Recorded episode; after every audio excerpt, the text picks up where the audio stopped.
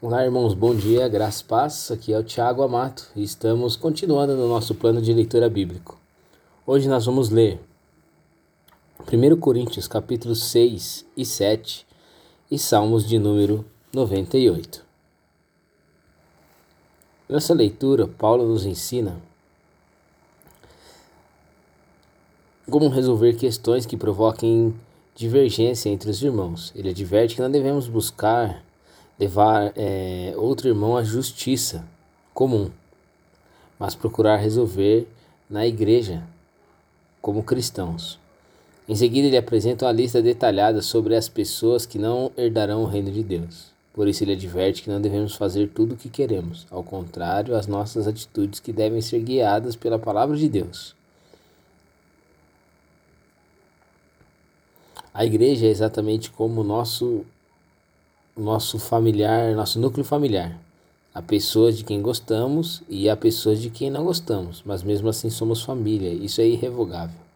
Para Paulo não faz sentido de que os irmãos estejam levando os outros a juízo em tribunais comuns para resolver os seus problemas. O Espírito Santo move o apóstolo a escrever sobre isso em 1 Coríntios 6, de 1 até o 6. A instrução que ele dá é para que se resolva primeiramente na igreja.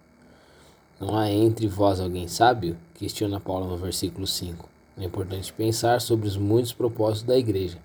Embora particularmente ame estar na igreja, sei que ela não tem como função principal entreter ou fazer com que me sinta bem. Nesse sentido, o propósito da igreja é sempre e será nos comunicar a vontade de Deus pela verdade, e a igreja é coluna da verdade.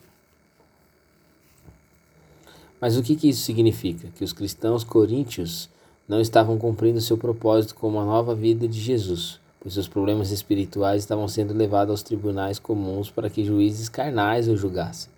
Dentre todos os cuidados que devemos ter com a nossa fé, esse é um deles. É importante exercitarmos o discernimento espiritual com, é, para saber tomar boas decisões que glorifiquem a Deus e edifiquem a igreja, mesmo que para isso, seja necessário sofrer o dano.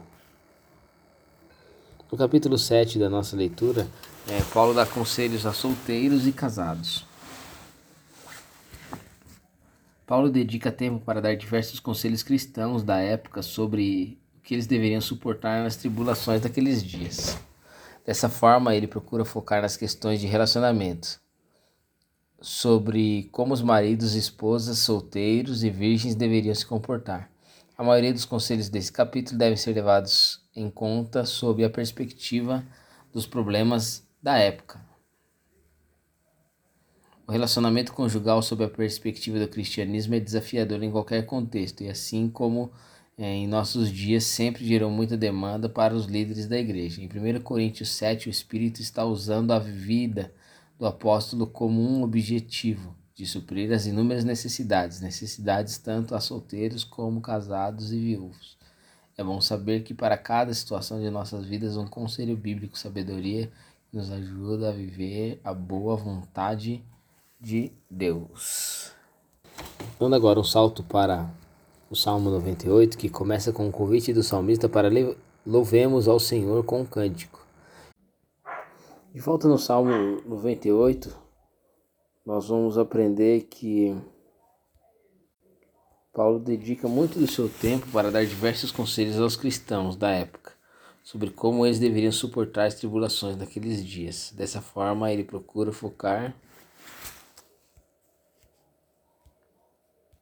dentro da igreja.